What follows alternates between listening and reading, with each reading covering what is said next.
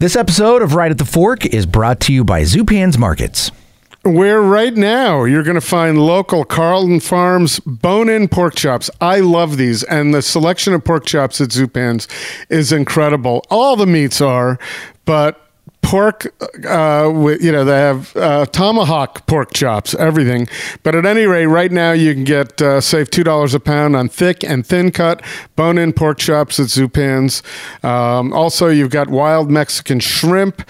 Save uh, looks like about 20% on that which is fantastic. Beefsteak tomatoes 2.99 a pound organic at Zupan's now You know, it's it's interesting, Chris. I was craving. I don't know if you grew up eating tomato sandwiches, but that that's what I grew up eating at my house uh, every now and then. My mom would just like a piece of bread with mayo or Miracle Whip. Ugh, and, and salt and pepper on a, on a tomato, and it was the most delicious thing. So I'm looking at these beefsteak tomatoes and thinking, oh, maybe I need to start doing that. Looks delicious. Well, the other thing anybody needs to do is go into Zupan's and look at their produce department because it is so beautiful. Everything is so colorful and Yeah. and stacked beautifully. It's it's like a, a museum. It's like a work of art there. Yep, they've also got some great deals on some local products, including Kelly's pepper jelly and fruit spread. That goes pretty much uh, well on anything. Uh, Beecher's cheese is on sale as well. And uh, I should also throw this in because there might be some time for you to uh, take advantage of spring celebrations this weekend. You Obviously, you've got Passover and Easter happening. Uh, why not let Zupans do the heavy lifting when it comes to your meal prep? Stop on in. They've got uh, meals and, and uh, food items ready to go. You just take it home, heat it if you need to. Sometimes you don't even have to eat it. You can just eat it, It's pretty great. And you can get your ideas just by looking at them too. You don't even need to know what you need before you go in.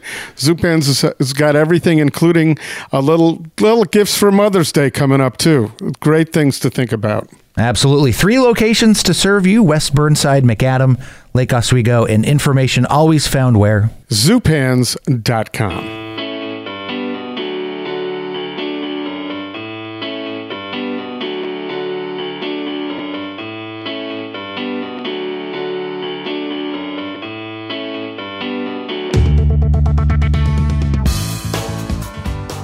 All right, here it is. Time once again. It's Portland's Food Scene Podcast. It's right at the fork with your host, Chris Angelus from Portland Food Adventures, and I'm Court Johnson from Portland Radio, kink.fm. Hello, Court, and how are we today? We are well. Th- thank you for asking.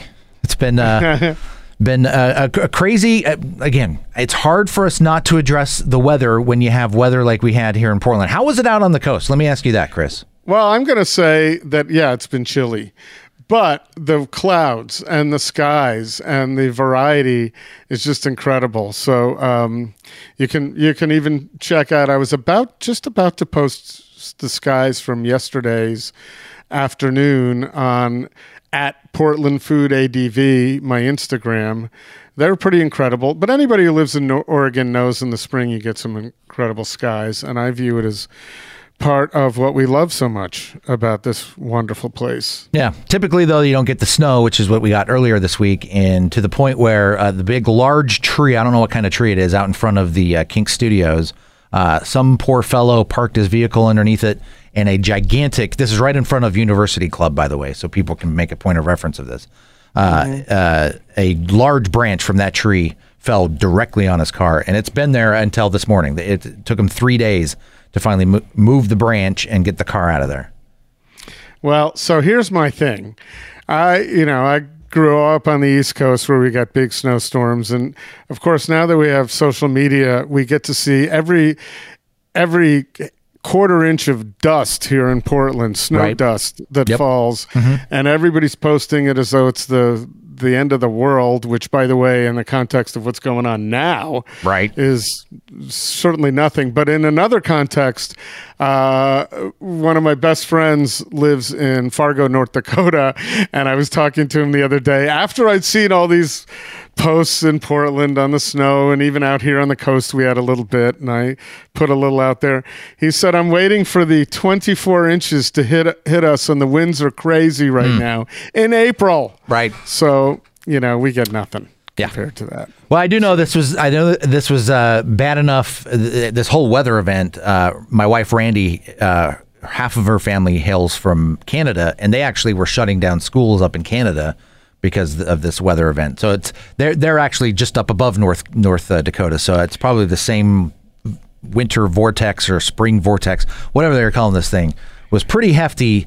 That uh, it uh, did way more uh, damage and was much harder elsewhere. I think that's what we're both kind of saying. It's like we kind of yeah, that's the, what we're saying. But when I when I was a boy, they didn't close the close schools, schools, just for that. Well, so. m- my point is that if Canada is closing down schools because of snow, that's pretty bad because they pretty much go through anything. They got there. it covered. Yeah. I know, and that's what you know. Dave says. Any they they don't bat an eye when there's 24 inches of right. snow in North Dakota. They they know how to deal with it. But here we get a half inch, and it's the end of the world. Um. To my two daughters, fast, everybody's yeah. To my two daughters, Glee. They love they love snow days. Yeah. Well, do they love it because they don't have to go to school or because yeah. they love the whiteness? Yeah, a little, a little of both. But uh, it, the whiteness isn't is is not. You know, again, it, it, to your point, when it's like a skiff of snow will shut down the school districts around here. The the kids aren't going outside playing in that. There's nothing fun about that. It's when it's you know a couple of inches and you can get the sled out. Yeah, but yeah. it's really not a big deal around here. People have to I guess they don't know how to drive here either. So you add that to it, and that sure. becomes a little crazy. Yep. But neither here nor there. But I've got a great segue. You know, your kids love. Um, you know, snow days, they're also going to love this, which is creative culture opening up in Portland, a business that was started in Kansas City and uh, is now coming to Portland. And we had the opportunity to speak with Dell Ann Upp, the founder, who is a. I, I enjoyed this episode because you can see this woman is not stopping here. She's going to keep going. Well, she has plans for more to open over the next year, and I tried to pry out of her where those might be. One of them may be in Seaside, I think. You can listen to the episode and and discern whether you think that's the case. But creative culture is a pretty cool business where uh, people can go in, families, individuals, and create crafts and paint and do all sorts of things while they have insane milkshakes. So we had to have the food the food component to this to have it on the podcast. Although, Court, you and I have talked about branching out a little beyond food to interesting people who would be fun to dine with. That's that's maybe something we will uh, we will cover as we go on, and I think you got that covered over the next few weeks. Yeah, I'll be doing However, that. Uh, for the next couple of weeks. Yeah, but Chris, to your point, these milkshakes, I just pulled up their website and holy yeah. these are like these are not your mama's milkshakes. These are these are like milkshakes on steroids with with steroids added on top. I don't know if I should be saying steroids because these things are delicious. These are you've seen have you seen these, Chris? I have, and I have a better analogy for them. Okay. Which is, and I said this in the interview, these look like Portland Bloody Marys. Okay. Where there's a whole meal on top of the Bloody yep. Mary. That's kind of what's going on here. Exactly. These these things I, I I think this concept is awesome because uh, you're doing something fun, crafty, and man, you're eating something delicious. And to anybody who listens to this podcast, know that I whine about cleanups after cooking. Here's the thing that that uh, Dell Ann pointed out that I think is very apt: that uh, not only when it comes to cooking, but when it comes to crafts and painting, the amount of cleanup that goes on after you're done with that with your kids, your grandkids, putting that all together, all the cleanup that is involved, they do all that. So you go in, you have the fun, and then you leave the rest to them. So I think that's uh, that's pretty cool, and the concept is proven. Uh, pandemic proven too. Um, they had to do a little pivot, obviously, when you couldn't have a lot of people in.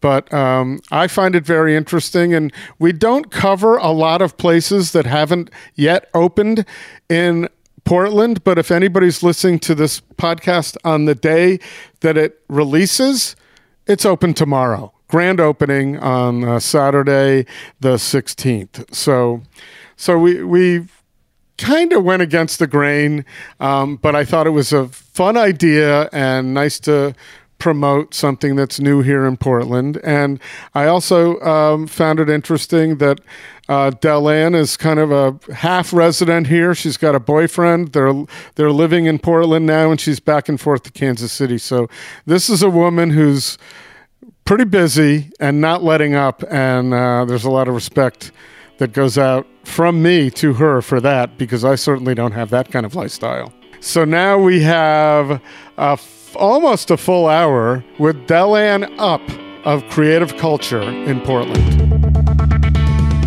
Right at the Fork is brought to you by Zupan's Markets. Unsurpassed quality from the best meats and wines to local baked goods, fresh flowers, and an extensive craft beer selection. Step into Zupan's and be inspired for your next meal. Food loving customers as well as local chefs know that Zupan's is the place to find the very best Northwest bounty in Portland. West Burnside, Southwest Macadam, and Lake Oswego. Local and family owned for over 40 years. Zupan's Markets. And by Portland Food Adventures. Join our host, Chris Angelus, and his colleague, Austri Enzyme, next September for a wildly delicious adventure through Western Sicily. Palermo, Marsala, and lots in between. Book now to make sure you don't miss the best of Sicily. Since 2015, PFA has been taking Portlanders on incredible journeys with Portland chefs and artisans to Europe and beyond. Check out the trips tab at portlandfoodadventures.com for Sicily, Spain, and more. Or contact Chris through the website right now while you're listening to the podcast. Well, hi, Dell Ann. How are you this morning? Hey, doing good. Just getting excited about this opening this week. I think that is awesome.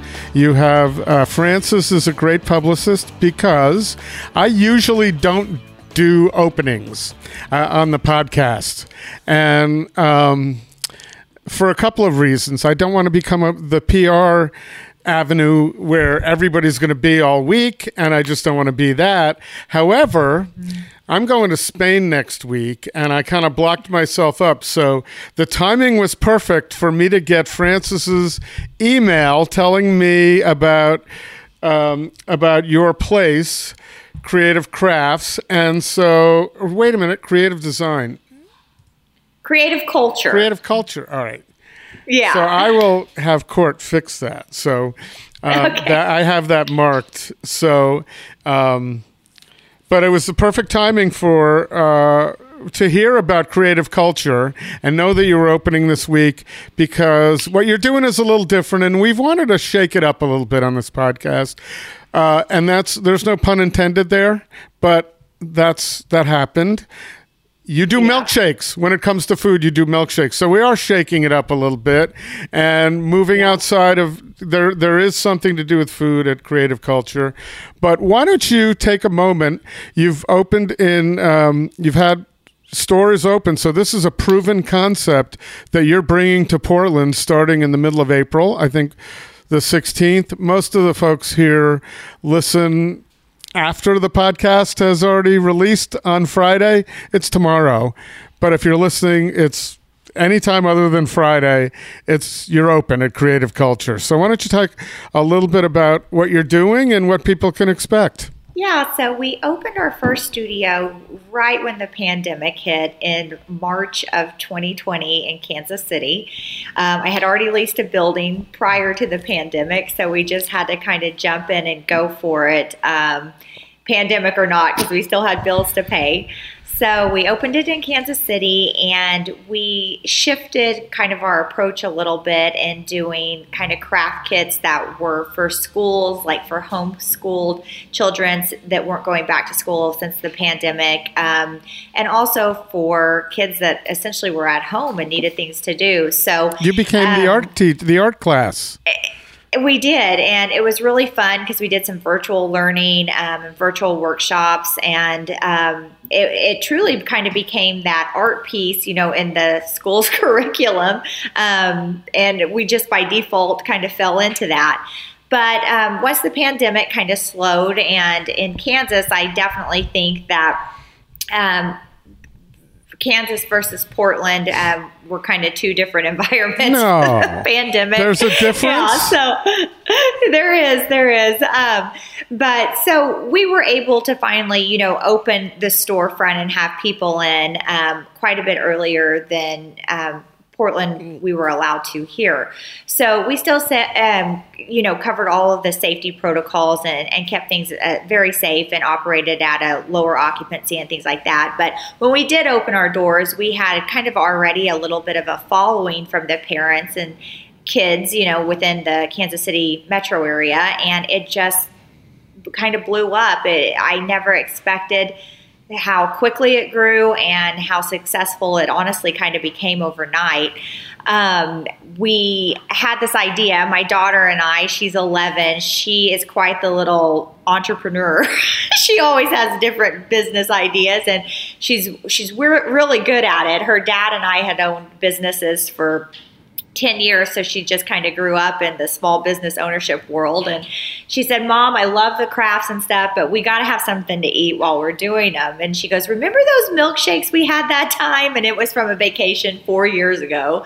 And i said yeah. She goes we need to do that. And i said i think you're right. So her and i started playing around in our kitchen and made some really fun recipes. And i think the initial approach was to get these super gourmet milkshakes, you know, with all these very high end, um, very honestly kind of expensive ingredients.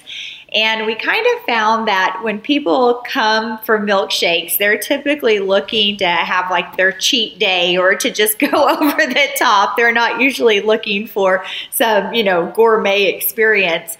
So we shifted um, over the course of the first year and really focused on a lot of those like nostalgic treats that you had as a kid that your parents like didn't want you to eat very often, but they let you have them. So we're talking like hostess snacks and just over the top chocolate chip cookies and cotton candy and just all these crazy things and we started building a, these eight recipes that we've had um, around these items. And they've turned out to be really fun kind of over the top. It's so fun to bring one out and see a kid's face when they see them because they're just they're just a mess. I mean honestly they they are something you definitely couldn't eat very often but it's something you remember so, so is, are they best had, Are they best had after the craft experience or during?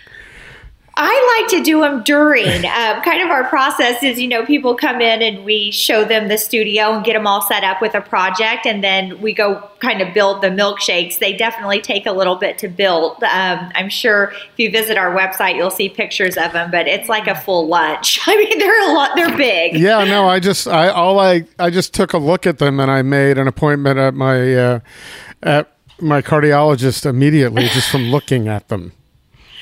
Yeah, you definitely need to do that. but, you know, we get a lot of people too that just stop in for milkshakes and choose not to even do the crafting. Mm-hmm. So, um, I think, you know, either route you take, it's definitely a nice treat. Yeah, no, they look great. And I think it makes perfect sense because as I was looking at it um, when I was sent the website, the first thing that hit me is to send it to my girlfriend for her to bring her grandkids as an experience because they do that sort of thing anyway separately. They'll they'll go yes. paint. They'll go to painting classes, and then they'll uh, then they'll go out. I know they just did it. They went painting classes and then went out for ice cream afterwards. You got it all. You're a one stop shop. We are. And, you know, a lot of the DIY craft studios, they tend to have like bar, like alcohol and stuff, and it's geared a little bit more towards that 21 and over audience where I kind of shifted and we focus a lot on having kids in during the day, but we do transition, you know, to it being a great place for bachelorette parties, for girls' night out, things like that.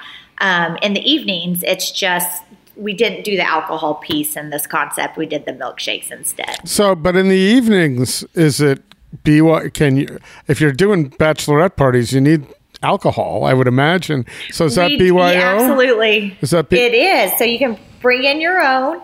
Um, we do not serve any of it or have anything to do kind of with the consumption and the service piece of it. So you have to come kind of self contained with everything you need. And uh, if you guys want to have a glass of wine, have a beer, no problem. Just bring it in and, you know, bring your own openers and cups. But we, we definitely encourage it. We just want people to have fun. So if it's fun with a glass of wine or if it's fun with a milkshake, we don't care. Yeah, no, I've seen somewhere, I don't remember where they have the maybe it was Shark Tank. I think that's where it was. It was the the Yeah. wine wine and painting things that went on and they thought it was going to be huge and I don't know if it ever did. I've never heard of I haven't heard of one. So you're the closest I know. Yeah. But that was a little more high end. It was it was geared towards couples on dates and getting out. And you know, it's funny because we get everything from grandma who's got the grandkids for the weekend to um, date nights to corporate groups. We um, we have a mobile kind of studio, I guess you could say. That's almost like a food truck concept that we take to corporate locations in the Kansas City area and do a lot of team building things on site.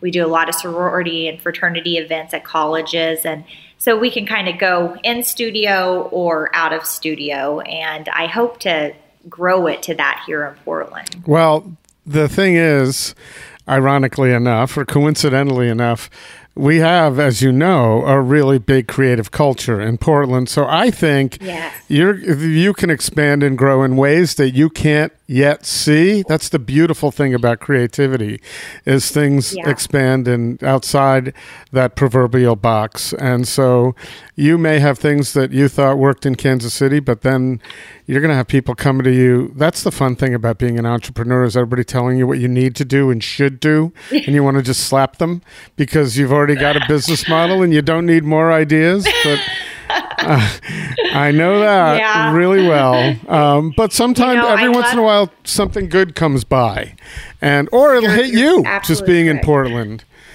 Yeah. Yeah, and Portland has been um, a little bit different for me. Um, I was not super familiar with this part of the U.S. I grew up in Oklahoma, um, and then I began dating someone out here and started spending a significant amount of time out here, and just really fell in love with Portland. And I was kind of disappointed in myself for not knowing more about it um, until now.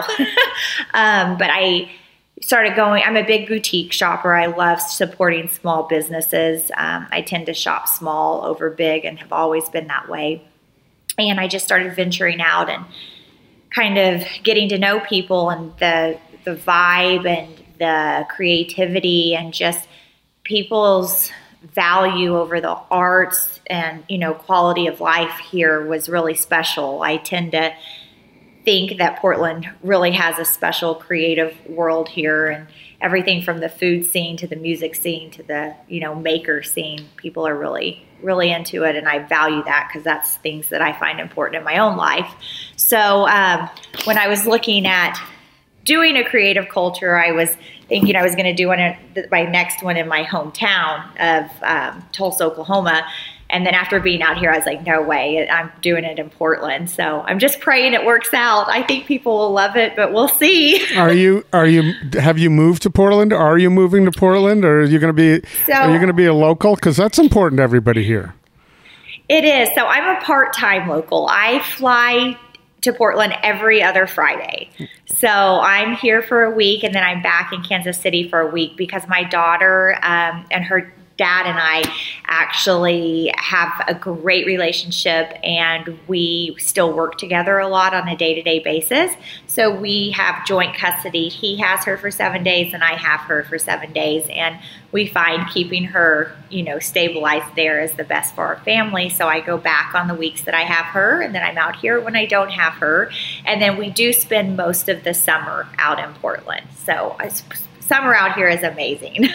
Oh yeah, well, that's how I discovered it at first. I spent two summers, not the whole summers, but that was my first sampling of Portland is in the middle of Oregon. I say I you'll get outside a little bit more than you maybe have, but um, Oregon in the summer in July is just incredible. Um, Yeah. And I, you know, coming I don't know how you're going to feel, but coming from the East Coast, like looking outside right now, I just saw a little bit of snow. I'm in Manzanita. I'm out on the coast. And uh, there's rain going on. And for me, a little bit of rain and snow that goes away in three hours is way better than what I experienced in the Northeast. So I don't mind the Yeah. winters. I hope you feel the same way um, over time. I do. I'll tell you, the cold in Kansas is like a different kind of cold. I lived in Colorado for quite some time, and I, that cold in Kansas like hurts you. It's mm-hmm. so cold where I don't feel like it gets that like that here. That's right. It's, it doesn't. You don't. First of all, you don't need much more than a sweater, and secondly, your spine doesn't freeze up like it does right. in the cold weather. I remember so many days where my, I'm just frozen and hating it. So it's one of the reasons I'm here. But so uh, you mentioned a moment ago about the makers and and locals. So I'm curious. I don't mean to put you on the spot here because I don't know the answer to this, but you can always you can always say you're working on it.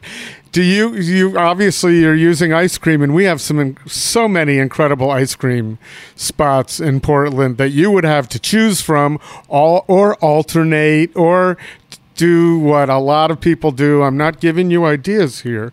Don't tell. them. I'm not saying you should or or or need to, but you know you could easily have some fun with it by having uh, you know your milkshake of the of the month kind of thing. Every, yeah, lots of businesses do. do. that here.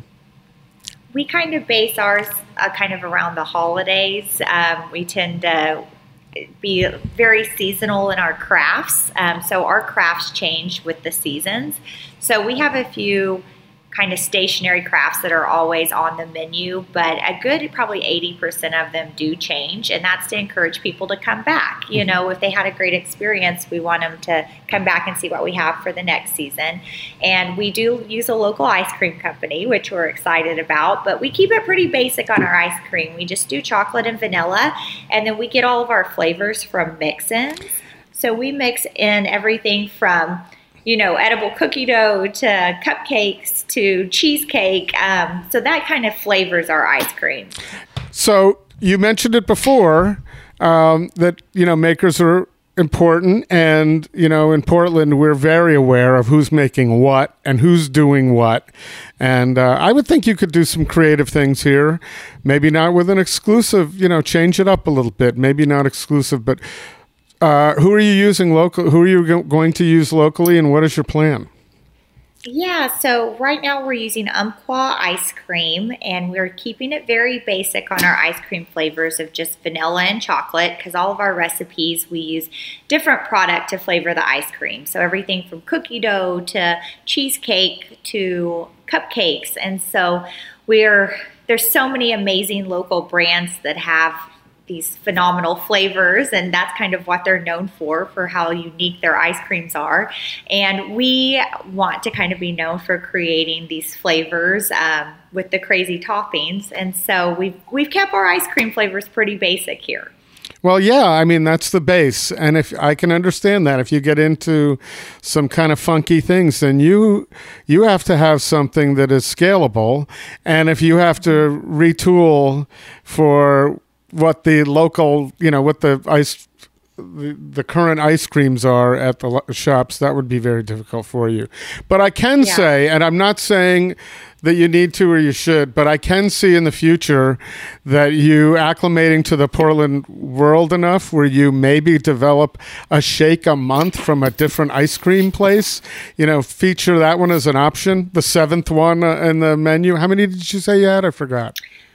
We have eight, eight and the then ninth. we usually always yeah, we have one seasonal one, and that's where we really try to go local is with our toppings. Mm-hmm. So we work with like some different groups on brownies and we're currently trying to find really good vendors for our toppings because we use macaroons and we have all of these fun like additions and that's where we really try to bring in kind of the local community and local bakers and things to to jazz them up.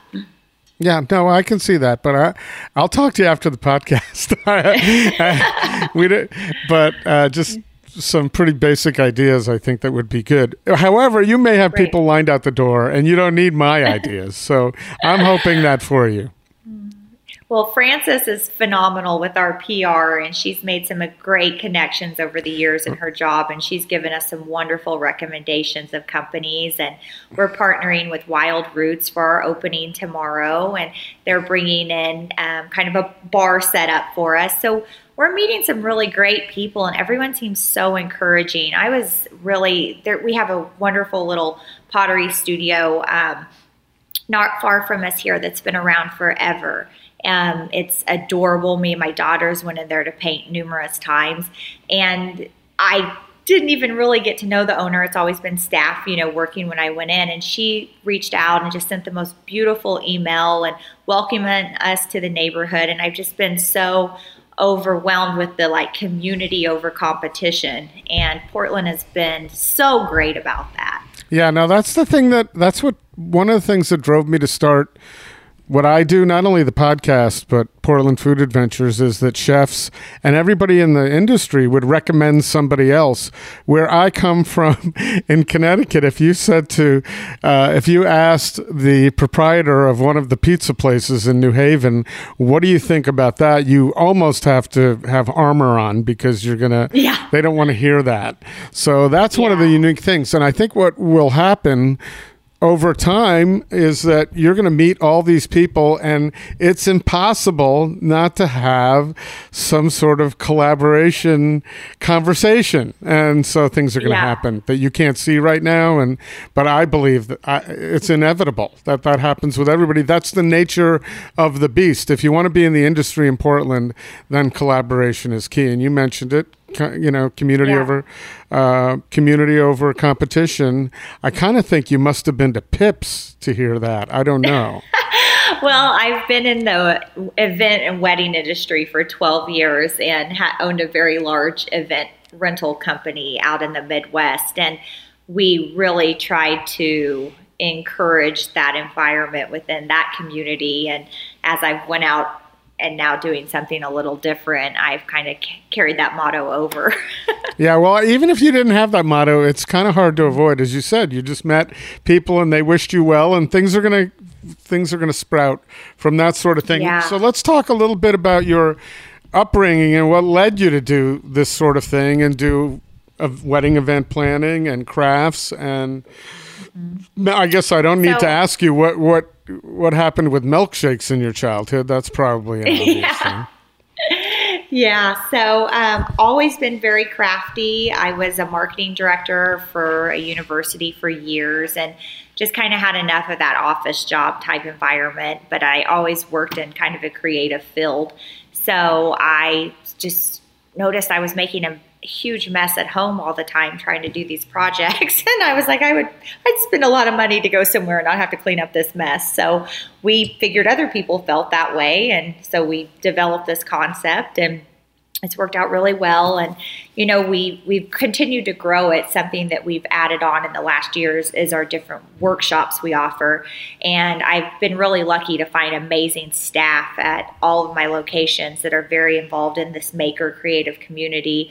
And they have um, been able to find different people to partner with to come in and teach workshops on everything you know from plant care to wreath building to linen dyeing. I mean, it's it's so crazy some of the amazing things people are doing nowadays, and it's fun for the makers who do, do not necessarily have like a brick and mortar store to have a classroom type environment to come in and teach um, the general public and to provide that education piece too. So we really, really enjoy that. Um, and I think as a kid, I was always in to new projects. I felt like every time it was a birthday or Christmas, I was asking my parents for something. Like I remember I got a pottery wheel one year, that was like the highlight of my life. And I was just an odd kid. I didn't ask for Barbies and things like that. I wanted the new set of markers that came out. And I just think I finally reached the point in my career. You know, I stepped away. I just sold my event rental company that I owned for 10 years. And this kind of came on the the horizon. So I, I ran with it, and it's proven to be a really good fit for me and my family. Well, I would think if you're a creative entrepreneur, you've got to come up with something new every so often because you can't keep doing the same thing forever. That's not no. what it's about. You it's it's about building something and and and the the gratification of watching it become something and then after a while I suppose you can watch it grow larger and larger, but I think it's got to branch out and fi- you got to find new ways to satisfy that that creativity. Yeah, absolutely. And that was part of why I kind of switched into this is because in the event industry, I used to be on the planning side a lot. And, you know, there was a massive creativity piece with that of designing, you know, beautiful weddings or a a corporate event. And so there was always that creativity.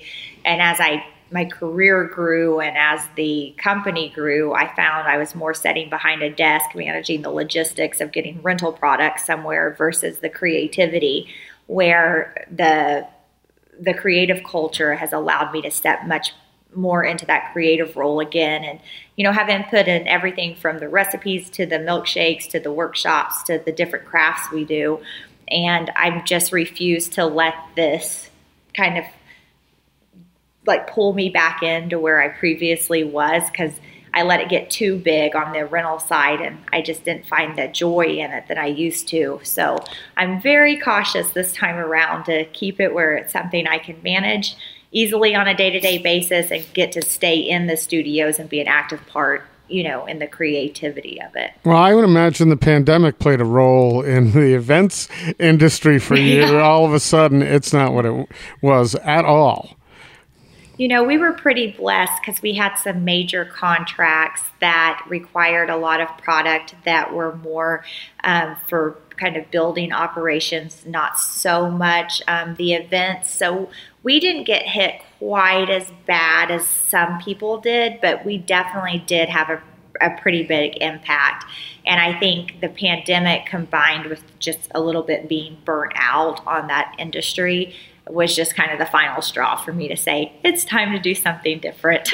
I think a lot of people would uh, would say mm-hmm. that too. So, um, and I find it interesting that you kind of came upon this business being a little bit tired of cleaning up after your crafts because I say that all the time about eating and cooking.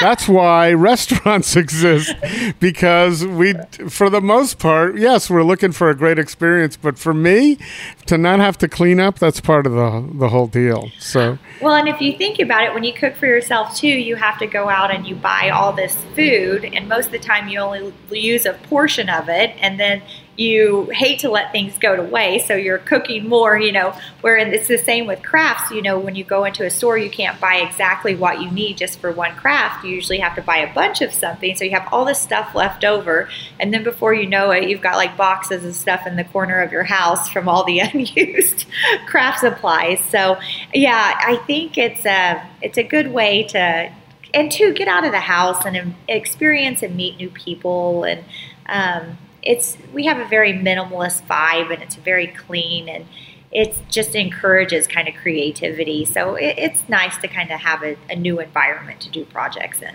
Well, yeah, and it's I would think it's a lot more cost effective to come out and go to your place and make a few things and then leave than it is as you say to buy all that stuff because even in the kitchen cooking, I would say I'm going to guess on a on the high side. 50% of what I buy actually ends up getting used and not tossed because I've gone by the expiration date on something. Mm-hmm. So I don't know, you know, crafts don't expire in the same way, but you got to store them somewhere and keep them somewhere. So I think it's a little bit more of an a la carte situation if you come in uh, with you instead of doing it at home. And yes, the cleanup. Yes, definitely the cleanup.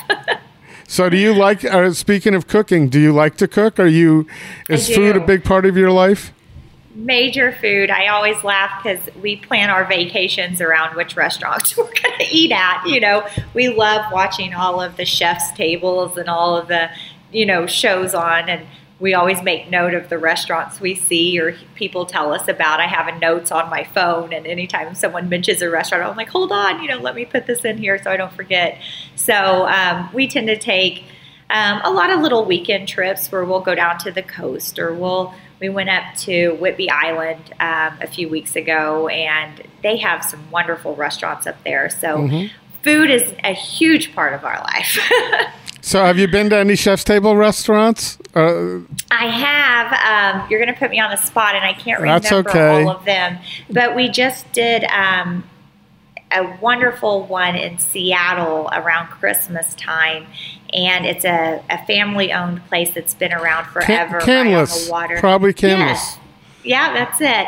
And that was quite an experience. And my 11 year old is a little odd duck when it comes to food because she loves going to the fancy places. You know, she wants to try everything. She feels like, I don't know, she's, we don't force her to eat, but she wants if it's on the plate, she wants to try it. So she went with us um, for that experience, and it, it was very, it was great. It was we got lucky. We were in town, and there was a kind of a snowstorm, and so they had some cancellations. And I just happened to call, and they're like, "Oh yeah, we can get you in." So we rushed down there, and um, it was it was wonderful. That's great. I'm trying to tick off those chef's table places, and I Yeah. I, I don't know offhand how many I've been to, but I've met a few of those people featured on Chef's Table, and I'm very fortunate to have done that, and it's a lot of fun to watch them. Unfortunately, on every case, I've seen them after the fact. So I, I already went there, and I wish I would. I think it's almost better having done it after the fact and not being so googly eyed while I was there. So I hear you. We had an experience. Um, we went to French Laundry for one of their special like truffle dinners last summer, and I that's always been a big place that you know I've wanted to go to, and we finally were able to get a reservation. And then while we were there, um, they were also opening this new caviar and champagne bar, and we didn't know what, what was going on. So we just walked up there like we knew everybody, and it was their friends and family event for their opening, and they just let us in. So we got to go in and meet chef, and um, it was just one of the coolest experiences, probably like top five of my life to Wow. experience that, and it was it was so cool. Okay, Chris, we're going to pause just a moment here to talk about one of our favorite places to eat here in Portland, a Portland institution. It's Ringside Steakhouse. For over 78 years, Ringside has been serving the best steaks in Portland and also providing the best service in Portland. And I, right here in front of me, have evidence to that effect. Uh, that I find hilarious. My mother kept a uh, journal of all her travels, my father and my mother's travels, and their dining experiences. And I just happened to come across from 2001 when they visited Portland before I even knew about this place. Uh, my mom's entry after going to Pazzo and lots of places and having her usual complaints about those. This is her entry for Ringside Steakhouse from 2001. It's Jane Angelus. My favorite restaurant is Ringside, which our shuttle driver took us to. We ordered the three course meal, as if I needed it, terrific onion soup, and we both had marvelous roast beef, just like in the old days. Didn't order dessert, though. I'm about to explode. You know what's interesting about that, Chris, is that uh, your, your mom and you have both both been drawn to the onion soup there at Ringside Steakhouse. Well, the the fact that that was their favorite restaurant is pretty awesome. Yeah. I didn't know Ringside then, so and I didn't use this diary to decide to establish a love for Ringside when I got here. So I find that interesting. So that's the case. So in celebration of that quote. Mother's Day is coming up, and I can't enjoy that with my mom, unfortunately. But you can, and anybody else can, because they have a Mother's Day meal kit currently for sale on their website that you can order. If you aren't going into Ringside for Mother's Day, you can take Ringside to your mother. Yeah, and it's uh, it's really great. I'm looking over the different items in this, Chris. Green goddess salad. You've got Lyonnaise potatoes, grilled asparagus, a 20 ounce Chateaubriand, and wild colossal Gulf prawns. So all sorts of variety in this. So if you want to get kind of mix up what you might do at home, let Ringside Steakhouse do it with this great Mother's Day meal kit. There's a great dessert there too, which you got to do for mom. Very nice. So take advantage of uh, making reservations on their website, ringsidesteakhouse.com, or order that Mother's Day meal kit ahead of time. Uh, you can also use the Open Table app to make those reservations. So I ha- I'm a little curious now that I'm hearing you're going to all these wonderful places because you've obviously got a partner in crime on this. So, Yes. uh, so a, how did you meet your? I, I assume your boyfriend, your fiance. I don't know your boyfriend. And C, what does he do? What is what's he into? Yeah, so Jason is a realtor here in Portland, and he is a wonderful real estate agent. Um, he does a lot of beautiful listings. Um, here, and he actually just transitioned to be with a new company called EXP. He was with Sotheby's for years, Mm-hmm. and he's finding kind of like me, you know, he wants that creativity and that ability to kind of market outside the box because that's really his specialty. So he moved over to this new brand recently, and it's really been a good change for him. But um, I actually met him because he was selling a friend's house of mine from when I lived in Colorado. She had moved out here and um, she introduced us and was like you guys are, have like similar personalities a lot of the same interests and it just really worked so that's kind of the the short story of it but um, he's a big foodie like me and he's super encouraging and you know, when I can't be here, if it's a week I'm back with my daughter, he's the one in the studio and he's, you know, helping and it it's just a really good mix.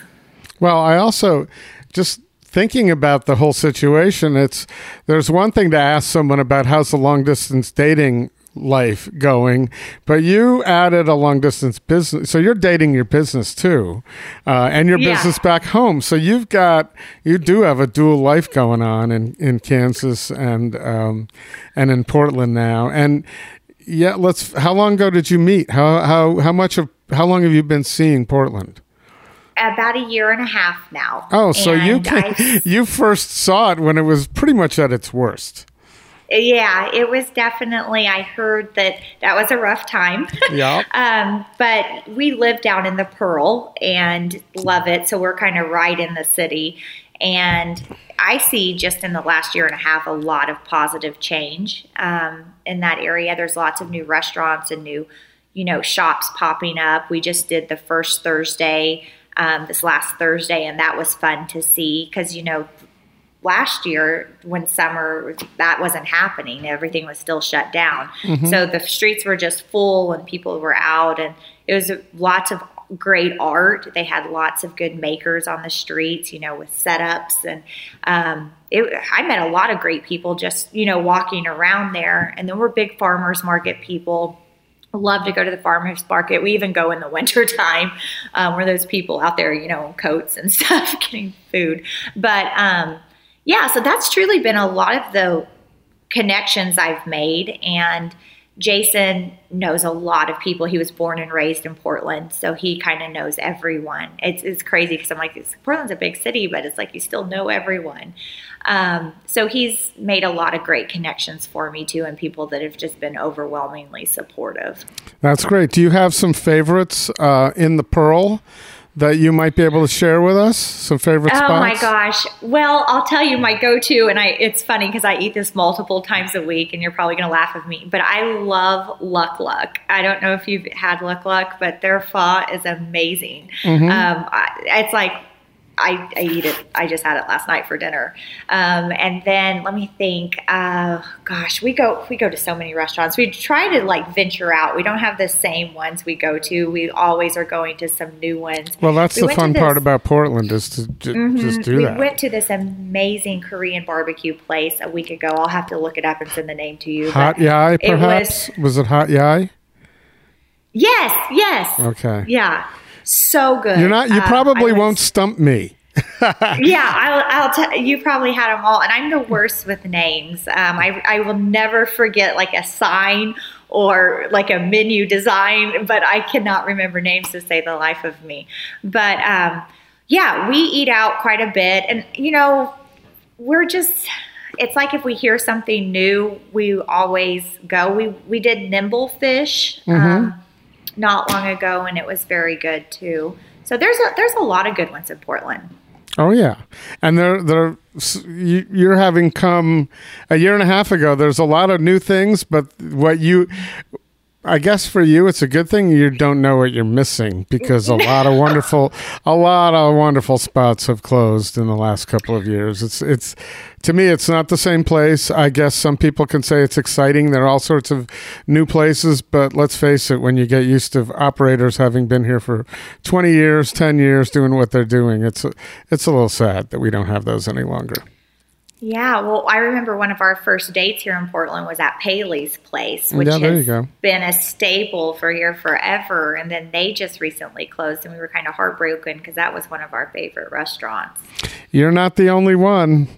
I know. and then and then you add to that he had th- four four restaurants downtown that all closed too. So uh, and we all everybody thought, well, at least Paley's is still open. He's going to go with the. Um, the the rock that's been around for years, but uh, or they, I should say, and um, it's too bad that closed. But you'll find, Yeah. I'm sure in no time you'll find. So you, it sounds like you can consider yourself a Portlander. You're ta- you're speaking as though you live here.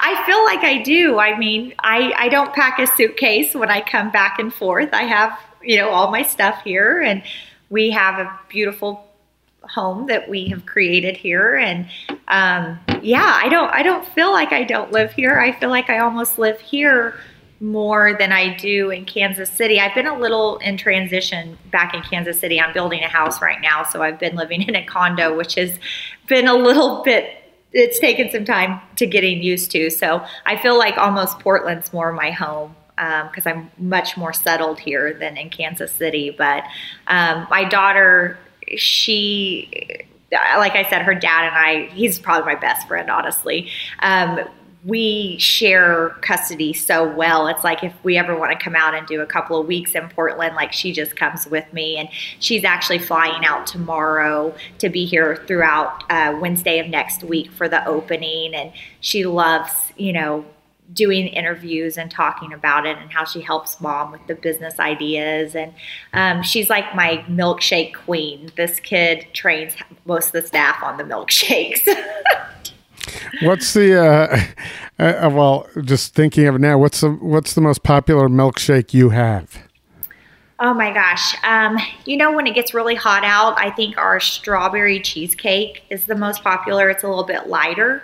Um, and it has a whole piece of strawberry cheesecake on top with a big um, pizzelle, like a, a wafer um, piece. It also has a ton of whipped topping, and we have these little shortcake breads that go on with it, and it is so good.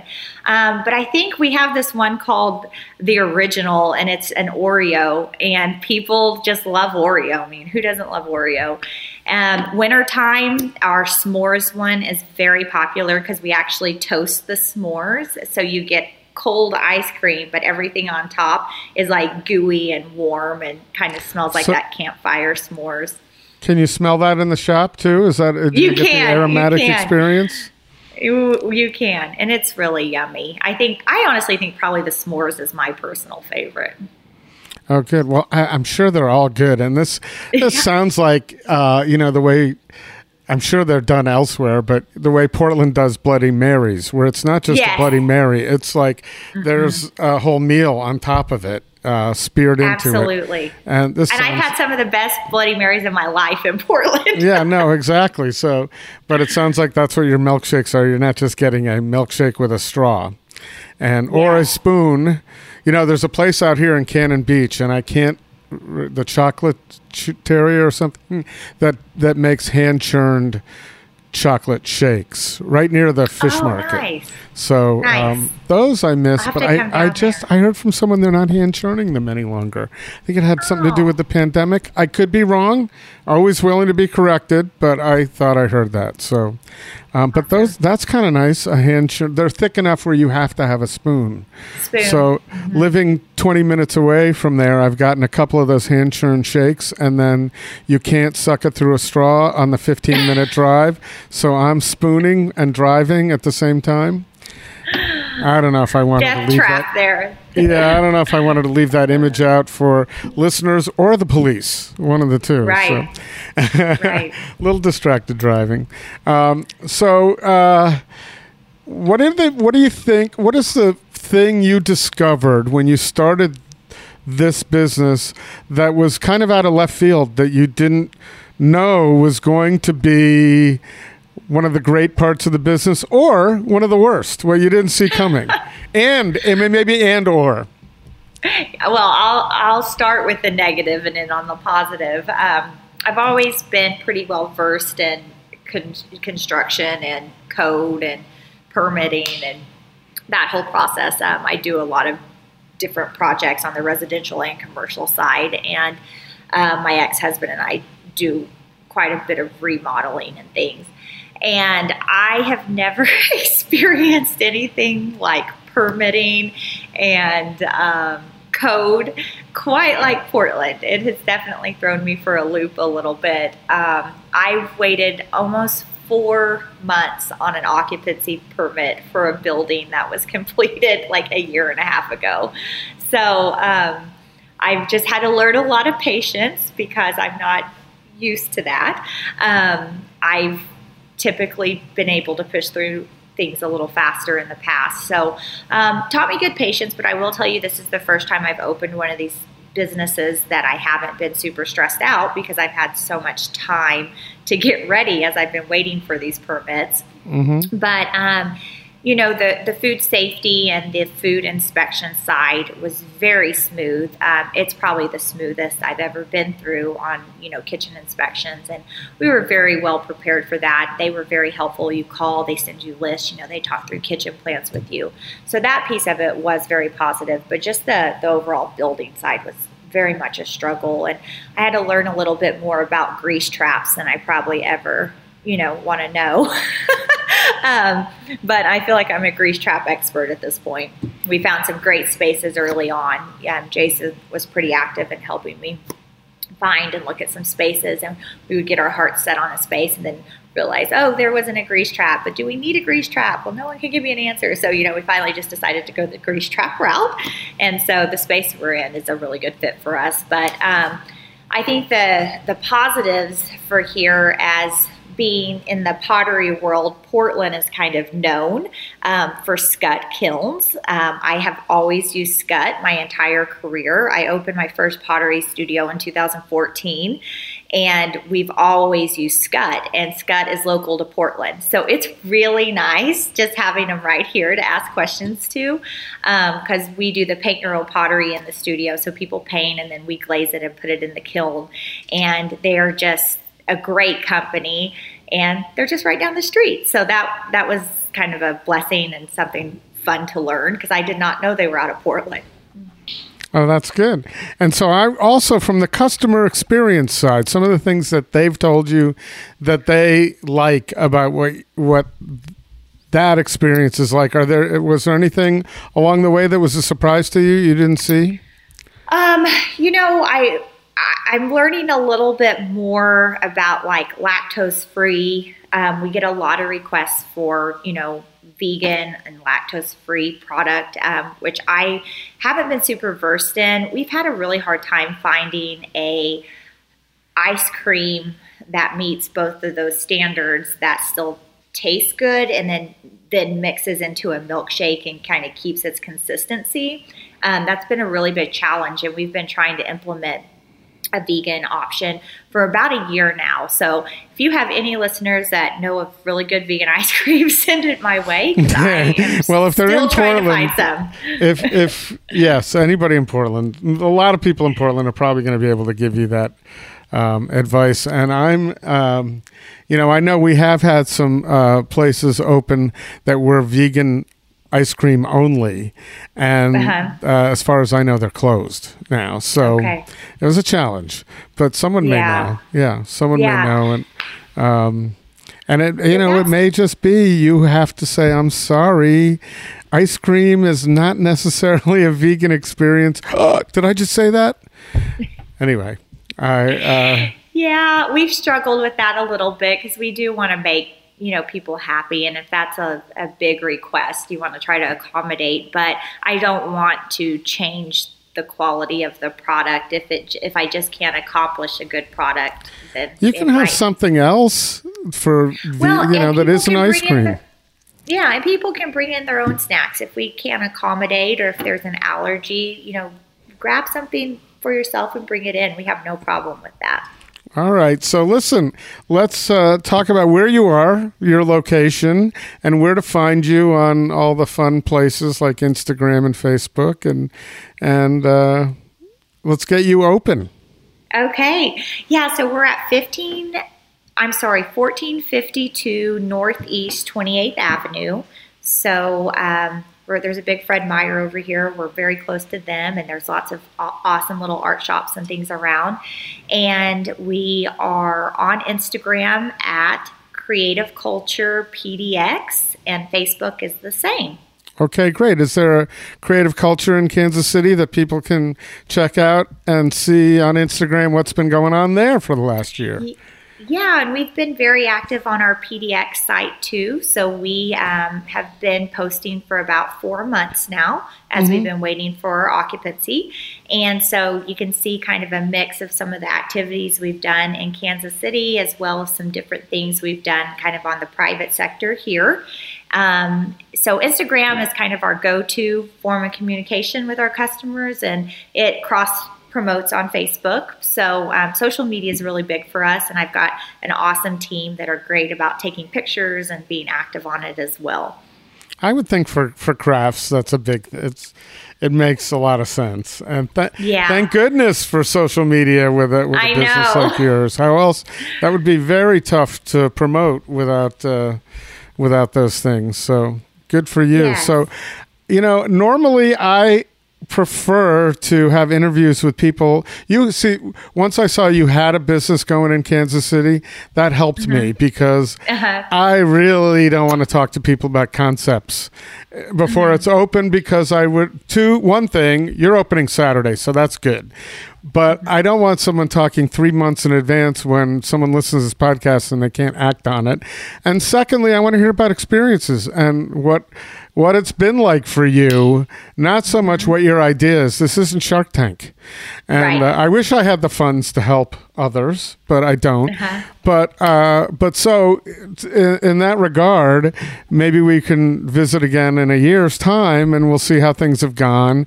And you know, I'm curious over time to hear how things may change. You know, you have a daughter in Kansas City, and mm-hmm. that ties you there. Um, mm-hmm. However, you never know; things can change yep. too. I'll tell you, I've never been one to be still. I'm always on the go, and I don't. Tell. Yeah, and I think that I see a second location in another part of Oregon here probably within the next six months. Oh, that's soon. Yeah, I move pretty quick. So my yeah. goal, my first year was to open two, just to check, you know, check concept, and we accomplished that. So this year, I'm hoping to open three. And uh, wow, that's a lot. So you're not at liberty to share where that location might be. Not yet, not yet. It's coming. We're doing a little bit of market research on the community right now and seeing kind of what's there. And um, I think that it will be a good fit for us. Um, but it's just kind of a, a waiting game. We got to see how Portland's going to receive it. oh, I think it'll receive it well. And I, you know, my first thought goes immediately to somebody opening something good on the coast. Yeah. I don't I don't necessarily know. I can see where there's a huge positive where you have families out here looking for something to do other than go to the beach and go hiking. Mm-hmm. Um, on the other hand, you you wouldn't necessarily have more than a seasonal business out here, which is the challenge for a lot of businesses. But I can I can see a seaside or an Astoria for your business. I don't think Manzanita's the spot for it could be, but you know, we only have what 250 short-term rentals here. That's not enough. Yeah. well, I will just as a, a, hint. We were out at Seaside on Sunday looking around. there you go. It seems like that seems the perfect spot, and I also think the the thing about Astoria is it's a year-round community too. So, yeah. um, and you can draw from Washington. You can draw from a lot of places there. So, yeah, I grew up watching the Goonies, so we had to do a Goonies trip to Astoria with my daughter a few months ago, and that's such a cute town. Yeah, no, there's there's a lot that's. I hope you work your way down the coast, all the way down yeah. to you know Bandon and Brookings and everything in between, because it's really a magical place, I believe. Um, well, so best of luck um, with you. your business, and uh, I don't think you're going to need a lot of luck. I oh, think I appreciate that. I, think you're. Uh, I think you got it dialed in, and uh, it's not going to be long until we hear about the seventh and eighth locations. Oh gosh! Oregon. Well, I hope that's the case.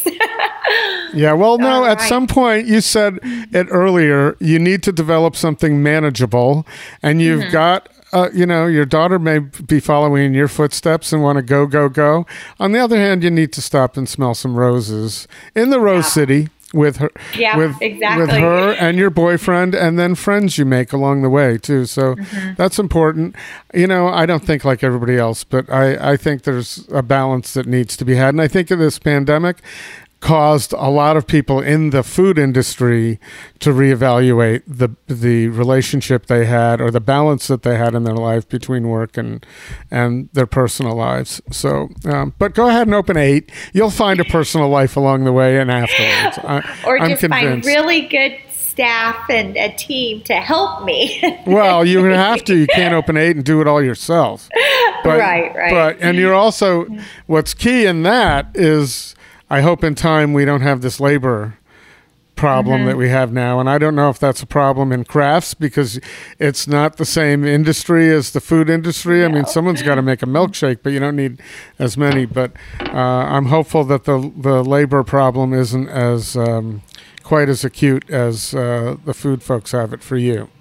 Yeah, no, we've been really lucky. I've got a great team, and we had a great number of applicants for the position. So I feel like we're in a pretty good place from a staffing standpoint, and it is a little bit different, you know, than the restaurant industry, and you kind of pull, a, you know, makers and artists and stuff too, because the the milkshake piece, you know, is only a portion of it. So um, it appeals to quite a wide range of people. Well, great. I appreciate your taking your time on what has to be a busy week for you. So, we have carved out an hour, and we're going to come in under the gun at less than an hour. Um, Okay. So, uh, get back to what you're doing, and certainly I appreciate your coming on, and thanks for um, for educating us. And we'll look forward to seeing something new and different. It's nice to talk about something new and different. Yeah, well, thank you. Maybe we can touch base down the road. Oh, we will for sure. We'll All be right. in touch. Okay, Take thank care. you. Okay. Bye. Right at the Fork is hosted and produced by Chris Angelus and Court Johnson. Connect with us on Twitter and Instagram at Food Podcast PDX or on Facebook at Right at the Fork or online at rightatthefork.com.